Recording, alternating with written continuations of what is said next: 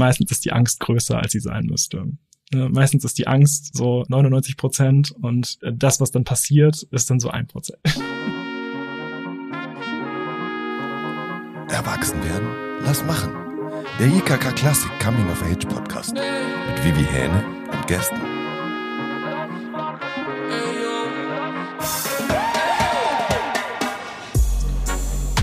Hey und schön, dass du wieder da bist.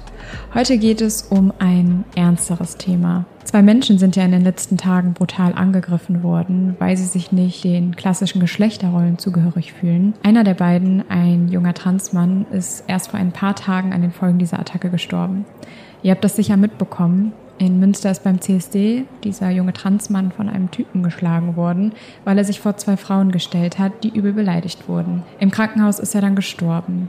Und nur ein paar Tage später in Bremen ist eine Transfrau schwer verletzt worden. Jugendliche, 15 Jahre alt, haben sie beleidigt, dann hat einer auf sie eingeschlagen und die anderen haben dazu gejohlt und gejubelt. Zwei Angriffe auf Transmenschen in nur einer Woche. Da sollte man meinen, hey, was ist denn da los? Wo kommt denn dieser Hass her? Mich macht das fassungslos. Erst vor ein paar Wochen habe ich noch mit Benny Bauerdick gesprochen, der als homosexueller Mann auch Übergriffen ausgesetzt war. Und jetzt diese Fälle.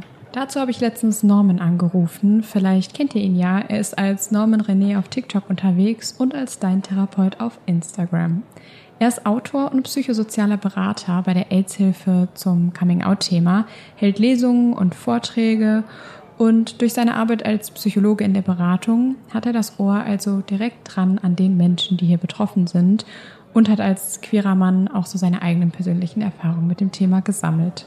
Von ihm wollte ich erstmal wissen, wie denn die Community auf diese Attacken reagiert. Wahrscheinlich löst das ziemlich viel Angst aus, oder? Wut, vor allem Wut, dass das passiert und also nicht nur, dass das passiert, sondern dass auch so wenig dagegen gemacht wird. Und das, was ich mitbekomme aus der Community, und ich bin ja nun doch sehr nah dran, weil ich eben in einem queeren Verein arbeite und weil ich queere KlientInnen habe. Und das, was ich mitkriege, ist einfach ähm, ja eine ganz große Angst. Ne? Und das betrifft nicht nur Transpersonen oder nicht-binäre Personen, das betrifft Personen aus der ganzen Community, ganz weit gestreut, dass da eine große Angst ist, ähm, rauszugehen, vor allem alleine draußen nachts unterwegs zu sein, vor allem nach dem Feiern.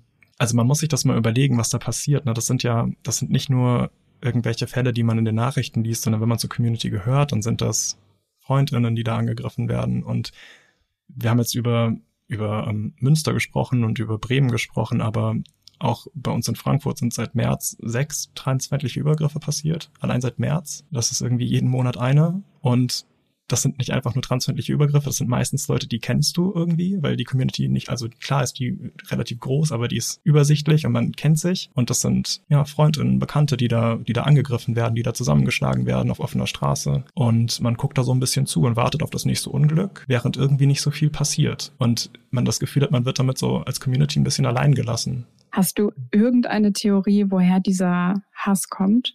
Ich glaube, das hat viel mit toxischer Männlichkeit zu tun. Ich glaube, das sind viel Männer, die sich verunsichert fühlen, wenn sie queere Personen sehen, die nicht den typischen männlichen Stereotypen entsprechen, die vielleicht ihre Männlichkeit, also die Männlichkeit dieser dieser Menschen, die übergriffig werden, in Frage stellen, dadurch, dass sie existieren, dadurch, dass sie sich so verhalten, wie sie sich verhalten, dadurch, dass sie eben queer sind. Und ähm, ich glaube, ich glaube schon, dass es da einen Zusammenhang gibt. Ja. Du hast jetzt schon mal toxische Männlichkeit erwähnt. Was ist das denn? Ich meine, wir alle leben irgendwie nach, nach Konzepten von Männlichkeit und Femininität, ne? einfach weil wir in einer Gesellschaft geboren sind ähm, und aufgewachsen sind, die, die uns diese Konzepte so vorleben. Also wir wissen alle so implizit, was ist typisch männlich und was ist typisch weiblich. Und manchmal sind diese, diese Konzepte so streng in den Köpfen verankert, dass wir Schlüsse daraus ziehen und Handlungen daraus ziehen, die uns und anderen nicht gut tun. Und das ist zum Beispiel der Fall, wenn Männer, die sich als männlich begreifen wollen, als gesellschaftlich männlich wahrgenommen werden wollen, wenn die sich ähm, zum Beispiel von queeren Menschen ähm, in ihrem Konzept, in ihrer Männlichkeit bedroht fühlen, weil die diese Männlichkeit anders ausleben, weil die sich als männlich bezeichnen, aber trotzdem vielleicht typisch feminine Kleidung tragen oder geschlechtslose Kleidung tragen oder sich ähm, verhalten, wie sich ähm, wie sie sich vor, also wie sich diese Männer zum Beispiel typisch feminine Verhaltensweisen vorstellen würden. Und das bedroht diese männlichen Konzepte und daraus entstehen solche Handlungen und die sind eben toxisch, das heißt, die tun anderen weh. Ja, ich kann mir das auch vorstellen. Also ich meine, wir Menschen haben ja alle so ein grundlegendes Bedürfnis nach Kontrolle und Sicherheit. Manche Menschen wahrscheinlich noch viel oder sehr sicher noch stärker ausgeprägt als andere. Und immer wenn so ein Konzept, das ich irgendwie in meinem Kopf habe über etwas, so eine genaue Vorstellung, wenn die irgendwie ins Wanken gerät und ich mich öffnen muss zu Neuem, womit ich mich vielleicht vorher nicht beschäftigt habe. Ich glaube, da zeigen ganz, ganz viele Menschen sehr, sehr viel Widerstand. Und das könnte ich mir, also natürlich unbewusst, ne, dass das unbewusst dahinter steckt, äh, kann ich mir auch gut vorstellen. Ich glaube, so reflektiert läuft das in den Köpfen nicht ab. Ne? Da ist ja, bloß ja. ich glaube, da ist eine große Verunsicherung in diesen toxisch männlichen Köpfen. Und die, der wird dadurch Raum gegeben, dass ähm, das gewalttätig geworden wird oder dass verbale Übergriffe passieren, um irgendwie diese, ja, diesen, diese eigenen Konzepte irgendwie zu schützen. Und, und das, was da vor dir passiert und was dich in Frage stellt, ähm, irgendwie klein zu machen und nichtig zu machen und nicht existent zu machen. Und das ist so traurig, weil also das ist offensichtlich das Problem dieser Menschen, die übergriffig werden und nicht das Problem dieser Leute, die da einfach nur existieren wollen und irgendwie sicher sein wollen und körperlich unversehrt bleiben wollen. Warum denkst du denn, ist das in letzter Zeit so ein großes Thema geworden, das mehr Aufmerksamkeit bekommt? Mm, ich denke, das sind verschiedene Faktoren. Also einmal hat es mit Sicherheit damit zu tun, dass es gerade politisch ein Thema ist, weil wir zum ersten Mal seit seit irgendwie 16 Jahren Merkel eine Ampelregierung haben, die, die sich den Themen von auch so Minderheitengruppen wie, wie queeren Menschen einfach mal widmet und zum Beispiel dieses Selbstbestimmungsgesetz angeht. Dadurch rückt das natürlich in den Vordergrund und ähm, wird mehr diskutiert. Genau wie die Gender-Debatte, die, die da, also ganz, ganz zwanghaft mitkommt und ähm, ja auch sehr emotional diskutiert wird. Dann ähm, hatten wir einfach gerade, also seit Juni sind überall in Deutschland CSDs, ne, wie jedes Jahr. Das heißt, ähm, wir sind einfach ganz, ganz viel sichtbar als queere Community. Wir sind ganz viel auf der Straße. Und ähm, das schafft natürlich auch Aufmerksamkeit, was ja gut ist. Dafür machen wir das ja. Ne? Und dann sind es natürlich die Angriffe, die medial irgendwie auch rausgeschlachtet werden. Und ähm, ich meine, es ist gut, dass es thematisiert wird, dass es sowas gibt. Ne?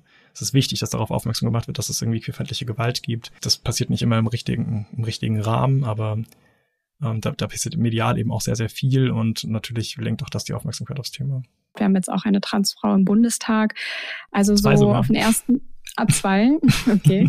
äh, auf den ersten Blick könnte man natürlich meinen, irgendwie die Akzeptanz für das Thema ist da gewachsen. Würdest du dem zustimmen? Ich glaube, die Aufmerksamkeit ist auf jeden Fall gewachsen. Und deswegen wird es auch gerade so hoch emotional diskutiert, weil Transmenschen gerade diesen Raum bekommen, den sie ganz, ganz lange für sich eingekämpft haben. Und der ist jetzt gerade da und das gefällt eben vielen nicht. Ne? Das ähm, gefällt halt denen nicht, die damit ein Problem haben und die gerne diese Person irgendwie klein und nicht existent halten wollen.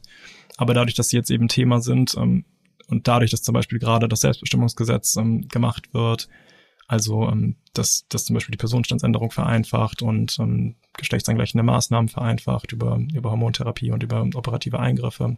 Ähm, dadurch, dass das gerade passiert, das Thema so präsent ist, ähm, wird eben auch der Hass so präsent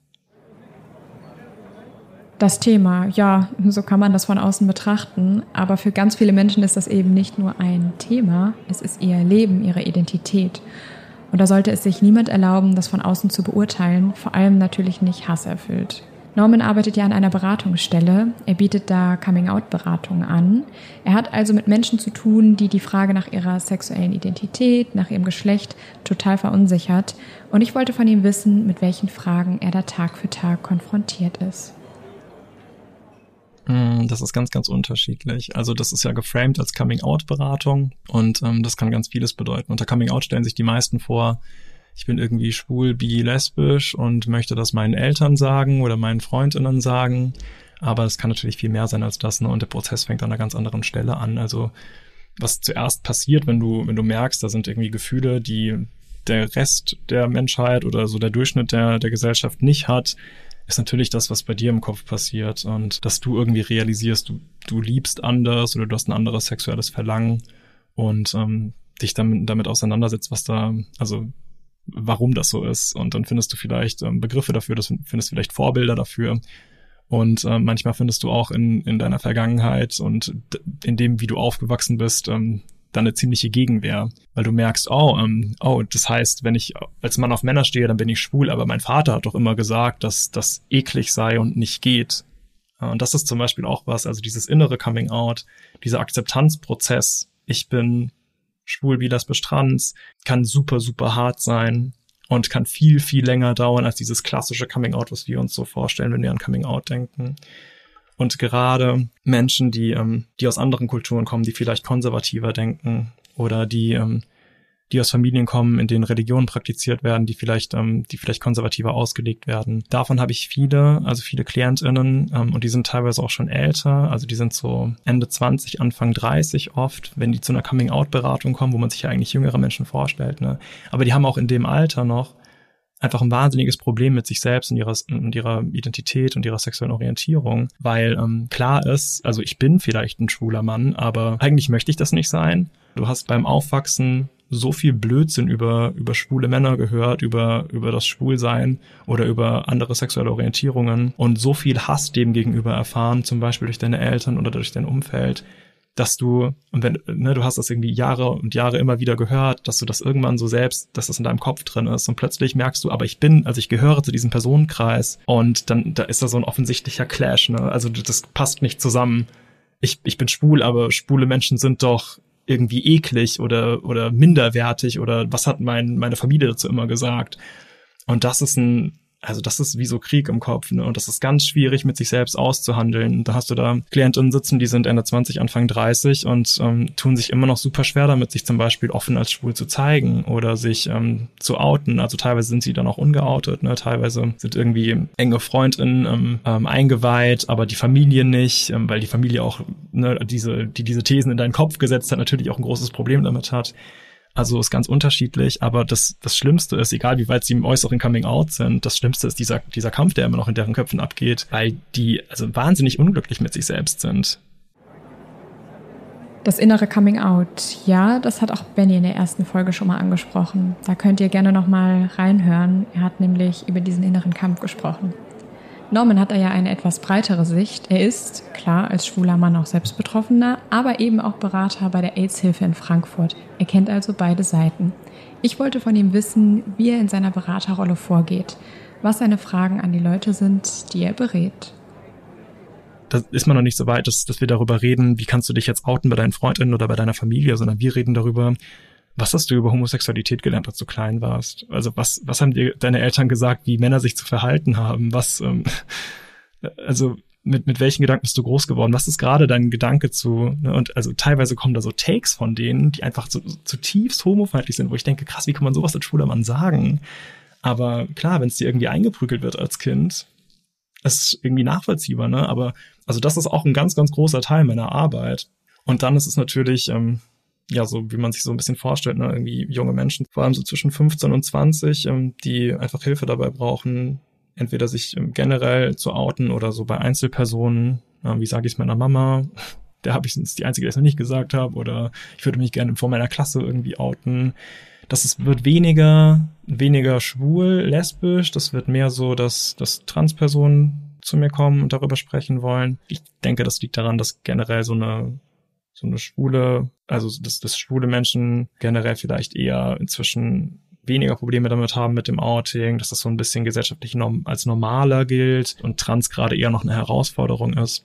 Und was gibst du den Leuten dann mit, wenn sie diesen Schritt weiter sind? Da geht es darum zu schauen, ähm, wie, wie kannst du das anstellen? Ähm, hast du jemanden zum Sprechen danach, falls es, falls es irgendwie nicht so gut läuft? Ähm, bist du sicher? Hast du, also kannst du dir zum Beispiel sicher sein, dass du nicht zu Hause rausfliegst. Wenn doch, hast du einen Notfallplan, ähm, was du dann machen kannst. Ähm, ähm, was, was könnte ein guter Weg sein, das anzugehen? was hast du gute Ressourcen, um mit negativen Gefühlen umzugehen, wenn, wenn du das brauchen solltest? Ne?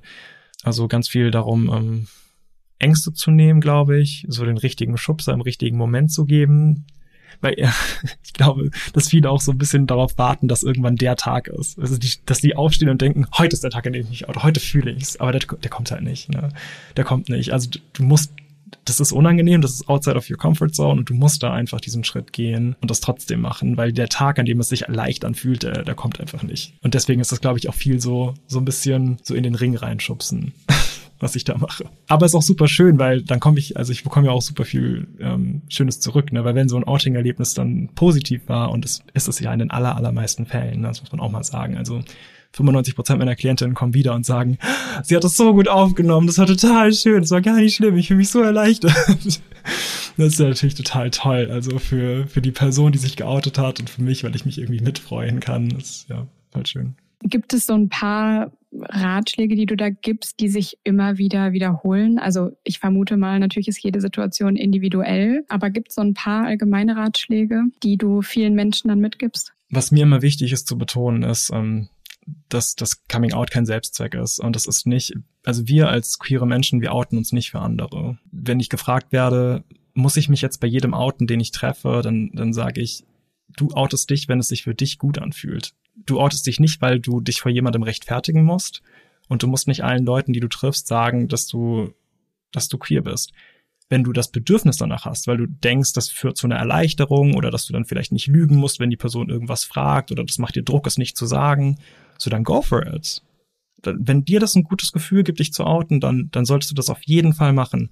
Aber oute dich nicht, weil du das Gefühl hast oder die Erwartung hast, dass du das müsstest. Wir müssen uns nicht rechtfertigen als queere Menschen. Wir outen uns dann, wenn es uns ein gutes Gefühl gibt. Wir outen uns für uns. Das Outing soll uns was Gutes tun und nicht den anderen. Die anderen, die nehmen diese Information auf und gehen damit hoffentlich gut um, aber die haben nicht das Anrecht darauf, irgendwas über unsere sexuelle Orientierung zu wissen, wenn wir das nicht wollen. Und vielleicht ein Ratschlag noch. meistens ist die Angst größer, als sie sein müsste. Meistens ist die Angst so 99 Prozent und das, was dann passiert, ist dann so ein Prozent. Ja, die, die Angst bezieht sich wahrscheinlich oft so auf die allerschlimmste Situation, die überhaupt eintreten könnte, die vielleicht gar nicht so wahrscheinlich ist, so, ne, aber dann vorher schon mal ganz auf dem Kopf abläuft vielleicht. Genau, ja. also das ist halt die Situation, die immer abläuft. Und die guten Situationen, die vielen guten Endings dieser Geschichte, die passieren könnten, die, die spielt man nie durch. Man spielt immer nur die durch, die einem Angst machen. Und deswegen erscheint die so riesig, aber die ist eigentlich so klein. Wenn ich jetzt äh, mit dem Gedanken spiele, in so eine Beratung zu gehen, muss ich da irgendwelche Kriterien erfüllen oder darf da jeder hingehen? Also ähm, als AIDS haben wir natürlich irgendwo ein Zielpublikum. Das ist einerseits HIV-positive Menschen oder Menschen, die irgendwie zu einer Risikogruppe von HIV gehören. Und damit sind wir auch automatisch ganz, ganz tief in der queeren Community verankert. Ne? Also wenn man irgendwie queer ist und sich outen möchte, dann, dann immer zu. Das ist voll okay. Und ähm, das betrifft nicht nur Menschen, die zum Beispiel eine Geschlechtsidentität haben, die vom Durchschnitt abweicht oder eine sexuelle Orientierung haben, die vom Durchschnitt abweicht, sondern auch zum Beispiel Menschen, die sagen, ich bin asexual, ich möchte überhaupt keinen Sex haben oder ich ähm, will Polyamor leben, ich möchte mit mehreren PartnerInnen leben. So, das ist auch was, was gesellschaftlich vom Durchschnitt abweicht. Das ist auch eine andere Form von Liebe, die nicht gesellschaftlich ähm, so super anerkannt ist. Ne? Und auch das, also ich, ich finde alles, was vom Durchschnitt abweicht, und alles, wofür man sich irgendwie potenziell rechtfertigen muss, was mit Romantik und sexueller Orientierung zu tun hat. All das darf kommen. All das, wo irgendwie Ängste bestehen, laut was zu sagen, weil man irgendwie anders ist, kommt her. Und ähm, darf ich dann nur einmal kommen und bin dann wieder ganz auf mich gestellt oder wie oft kann ich in die Beratung dann kommen? Ich glaube, wichtig ist ähm, natürlich zu wissen, dass es ein Beratungskontext ist und ähm, Beratungskontexte mhm. generell irgendwie kürzer angelegt sind als zum Beispiel Therapiekontexte. Ne? Ähm, und dass es immer um psychosoziale Probleme und, und und Lösungsaufträge geht und immer darum geht, irgendwie die Person, die, die daherkommt, so zu bestärken und, und so deren Ressourcen irgendwie rauszukitzeln, dass sie das dann später alleine hinkriegt, was da passiert. Ne? Das heißt, wir versuchen es möglichst kurz zu halten und ähm, aber das heißt nicht, dass es nur einmal geht. Und wenn, wenn ich sehe, da ist jemand, der, der braucht da zwei, drei, vier Termine, dann ist das auch okay. Und gerade wenn man so, so Beliefs tackelt, ne, so, also diese, diese internalisierten Feindlichkeiten irgendwie herausfordert, dann ist es klar, dass es nicht nach einem Termin gegessen ist, weil so Dinge, die du dein, dein Leben lang eingeprügelt bekommst, wie Schwule sind eklig, ja, das lernst du irgendwie 16 Jahre lang von deinem vielleicht Vater, dann kannst du das nicht bei einem Beratungstermin loswerden, weil dir jemand sagt, ist aber nicht so.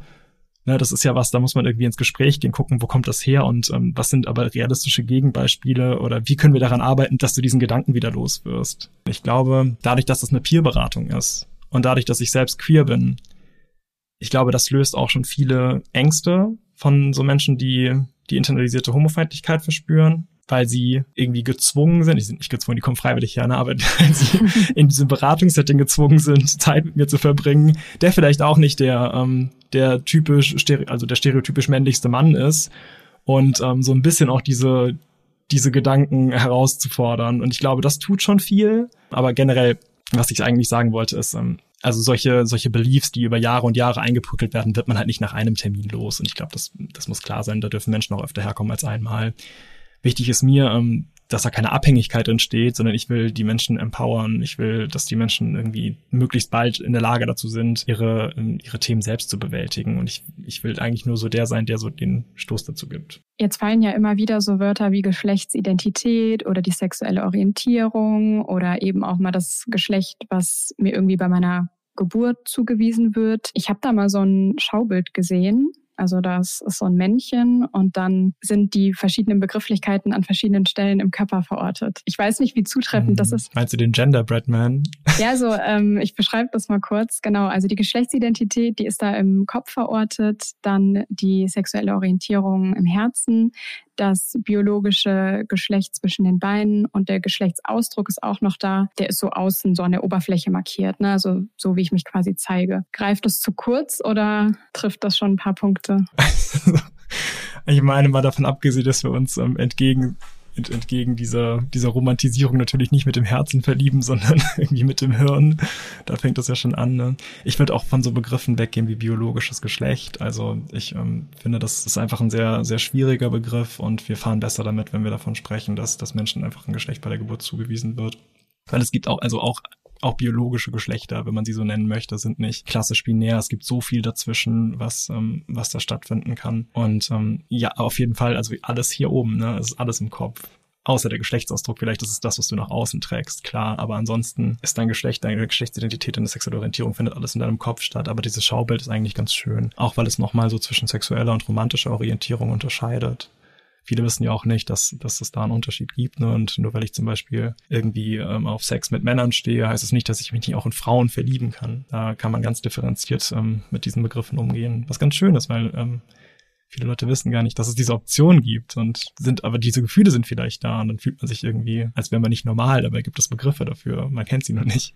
Was denkst du denn, können wir tun oder sollte passieren, damit sehr viele Vorurteile und Unwissenheit, was so die ganze queere Community betrifft, irgendwie abgebaut werden können? Was meinst du? Was sollen wir tun? Also mhm. wer Wer soll was tun? Ja, das ist schon mal erstmal die wichtige Frage. ich glaube, wir haben Stellen? unterschiedliche Aufträge. Ne? Also ich glaube, wir als queere Community, wir müssen weiterhin laut sein, wir müssen weiterhin ähm, ohne Entschuldigung wir selbst sein und, und das also so laut wie möglich, damit wir gesehen werden. wenn ich sowas höre, wie wir brauchen keine CSDs mehr, also ganz ehrlich, wenn wir uns diese transfeindlichen Attacken gerade angucken oder diese queerfeindliche Gewalt generell, wir brauchen CSDs mehr denn je, weil wir auf uns aufmerksam machen müssen. Und ähm, Menschen, die die Allies sind, die nicht queer sind und irgendwie unterstützen möchten, sollten vor allem auf also queeren Leuten zuhören ne, die über ihre Situation sprechen und die vielleicht über Gewalt sprechen, die aber auch über ihre ganz persönlichen Themen sprechen und Stereotypisierung, die, die sie ausgesetzt sind, weil so lernt man am besten. Und ähm, es, also das Internet ist voller Informationen, lies. Ne, ich will ganz ehrlich, also ich, ich bin gerne laut und ich bin gerne ich selbst und ich kläre auch gerne über solche Themen auf, aber ich will auch nicht zum 800. Mal gefragt werden, was LGBTIQ Plus bedeutet, ähm, wenn ich dieses Wort verwende, weil du kannst es genauso gut googeln, also du jetzt nicht, aber ne, also auf Twitter werde ich zum Beispiel regelmäßig gefragt, was bedeutet denn diese Buchstabensuppe? Du hättest es in drei Sekunden googeln können, hättest mich nicht fragen Ja, ja, müssen. bei Google einzutippen, ja.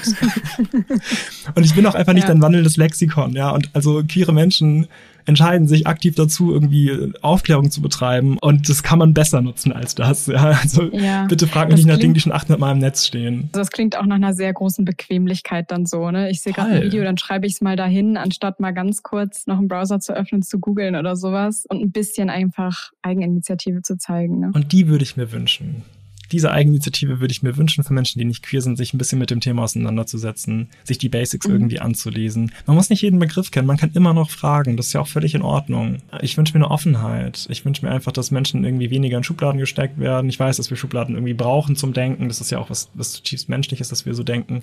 Aber gerade bezüglich Menschen würde ich mir das so ein bisschen weniger wünschen. Ich würde mir generell wünschen, dass wir, dass wir irgendwie einander fragen, wie wir angesprochen werden möchten. Das finde ich immer schön, ne? mhm. weil nicht allen Menschen sieht man, sieht man die Pronomen an, die sie verwenden. Das ist ja auch einfach eine Sache. Ich saß letztens im, also ich hatte letztens einen äh, Klientinnen-Termin und ich bin ins Wartezimmer gegangen und habe jemanden abgeholt. Und das, das, ist schon ein halbes Jahr her oder so. Und seitdem, das, da hat sich mir das nämlich sehr eingeprägt. Ähm, da habe ich mir selbst auf die Finger gehauen und ähm, habe diese Person, die ich da abgeholt habe, mit, mit der ihm-Pronomen angesprochen. Und dann hat die Person sich mir im Bad, also im, im Beratungszimmer als Clara vorgestellt. Und ich habe aber er ihm Pronomen verwendet, weil diese Person eine stereotypisch männliche Erscheinung hatte. Das war eine Transperson, die Clara hieß und also eine Transfrau, die Clara hieß und die gerne mit, mit sie angesprochen werden wollen würde. Und das habe ich richtig verkackt, weil ich mich davon habe leiten lassen, wie die Person stereotypisch auf mich wirkt. Und ähm, seitdem mache ich es nicht mehr.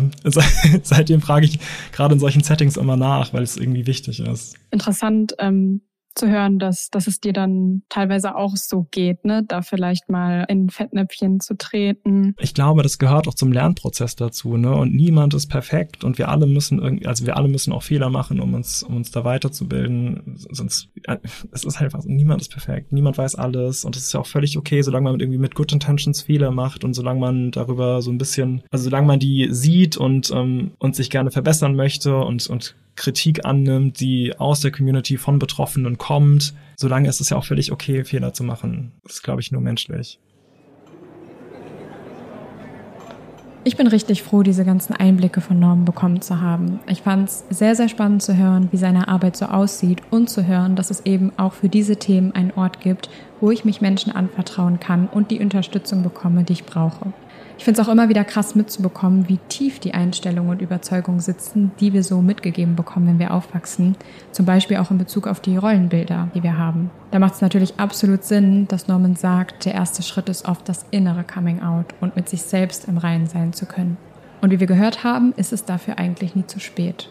Auch ein ganz wichtiger Punkt aus dem Gespräch ist natürlich, wie einfach jeder von uns helfen kann, gegen die Diskriminierung von queeren Menschen anzukämpfen. Und das fängt schon ganz simpel an, indem ich einfach offen für die Themen der queeren Community bin und eben akzeptiere, dass ich niemals wem in seine Identität oder wen er liebt reinreden darf. Das ist nicht mein Recht und gleichzeitig tut es mir auch nicht weh oder so, einfach jeden so sein zu lassen, wie er oder sie das möchte und fühlt.